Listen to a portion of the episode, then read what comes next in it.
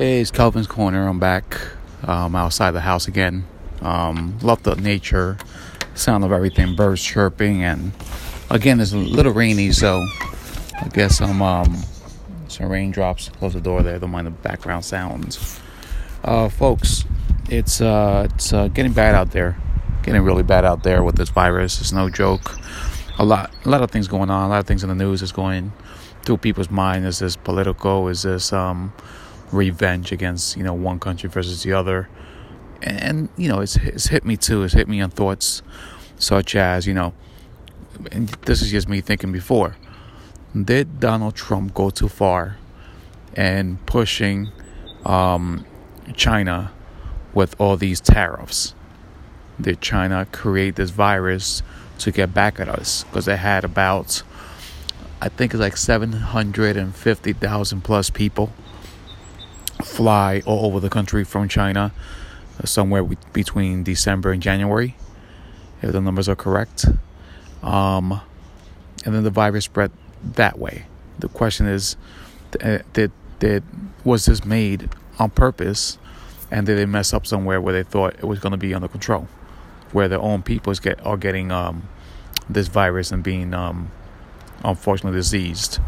So you know these are thoughts that, that are that are out there that I either had myself or I've heard out there. Um, just food for thought. You just never know what's going on for real. What we do know is that this virus is taking a lot of lives out there. Um, my condolences to one of my friends' family, uh, Santiago. He passed away with the virus. Fought for about nearly three weeks, and uh, fortunately they couldn't um, couldn't bring him back. So may he rest in peace. Very nice guy, hardworking back bar back uh, in the restaurant industry, bartender. Um, worked two or three jobs and really cared for his family and did what he could to uh, provide. May God rest his soul and so many others who are no longer with us as well. Um, I'll keep this one a little short, you know. It's a lot going on, so I guess everyone's busy and I do understand. There is the um, Defense Production Act of 1950, and this is a U.S. federal law enacted on September 8th, 1950, in response to the start of the Korean War. Uh, the act is to establish a system of priorities and allocations for materials and facilities authorized uh, thereof uh, to provide financial assistance for expansion of production uh, and supplies. Now, keeping that act in mind, what this is is that uh, in the United in the United States, if the president says that we need supplies, he'll um, activate the Defense Production Act of 1950 and tell companies that they have to produce more for this country and focusing only on this country. Now, here's problem Trump got mad uh, at this company called 3M, who's based in Minnesota, uh, who's producing our mask, the nine, the uh, N95s, uh, to help us with this virus. Right?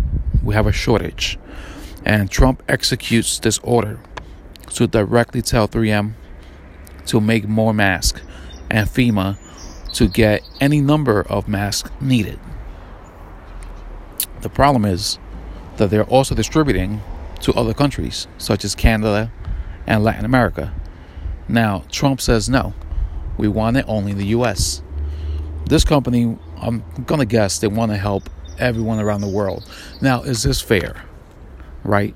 There's more people dying around the world everywhere Canada, the, the, the Latin America, Europe, Asia. Should you tell a company not to help others and yes to help one country? Is is that fair? You know, is this country not made of people from different countries? What do you guys want from different countries, your country, to be helped? Or should we help ourselves first? See if we can recuperate and get better and do what America does best, which is help others.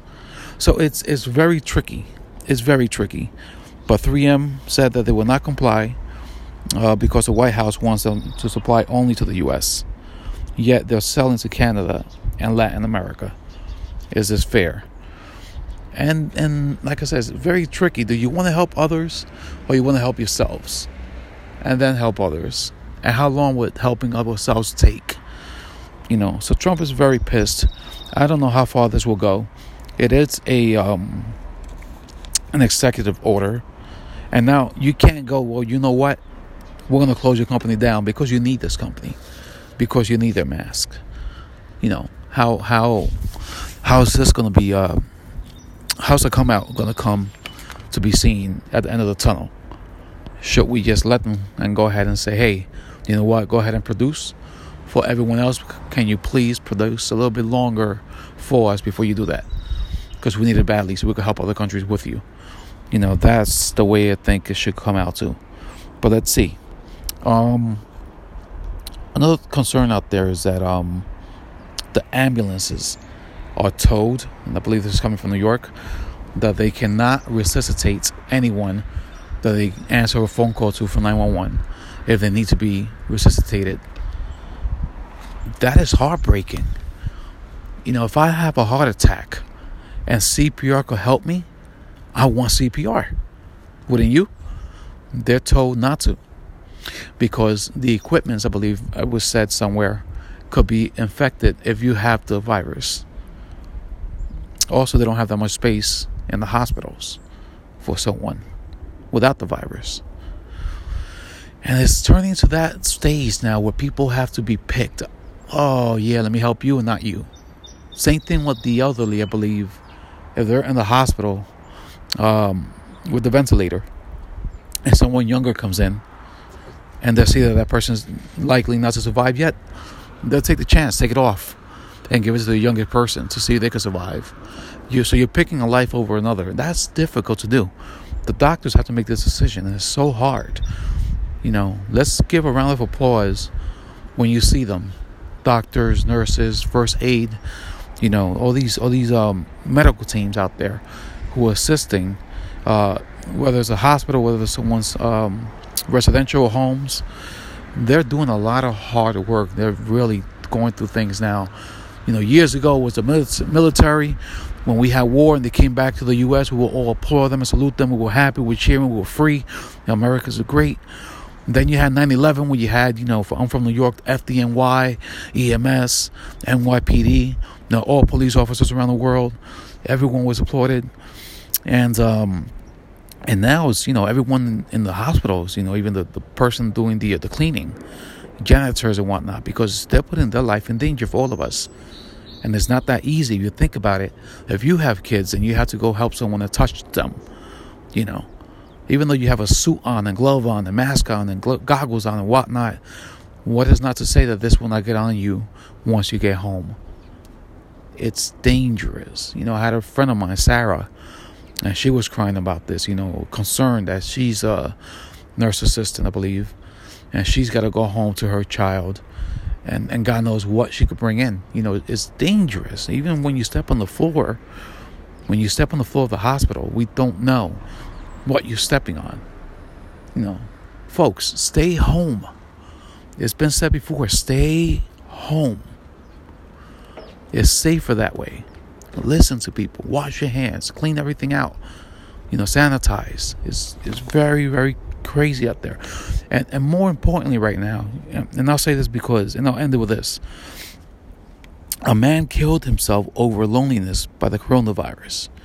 Daniel uh, Furness of Crookhorn, England, struggled with bipolar disorder before this happened and went into depression and then killed himself because he felt lonely. Folks, we have kids, we have grandparents, we have parents. As parents, we should reach out. As kids, we should reach out. As the elderly, we should reach out. Everyone call each other. FaceTime. Call each other. Whatever it takes. There's a there's a cool app out there. Uh, it's called a party so I forgot the Hangout. I think it is. It's an app where you could have like eight people FaceTime each other at the same time. and um, and that way you could have like a social gathering of some sort virtually and you could do this on an everyday basis touch basis see how people are doing. It's very important. Folks do not give up on life. As hard as it looks whether you're by yourself or in a uh, in a small you know one bedroom house there's always a phone call. You know download some you know trivia download some brain game. So your you know your brain is always occupied with some math or or um, some riddles, something for yourself, not to struggle in life and give up on it, so that your mind is occupied and always doing some kind of exercise. That's very important, guys. I mean, let's help each other out. We're one human being. We're one human life. And that's all we all have. One. So let's cherish it. Let's not make it shorter, shorter than it has to be. You know, take care of yourself, everyone. Spread the love.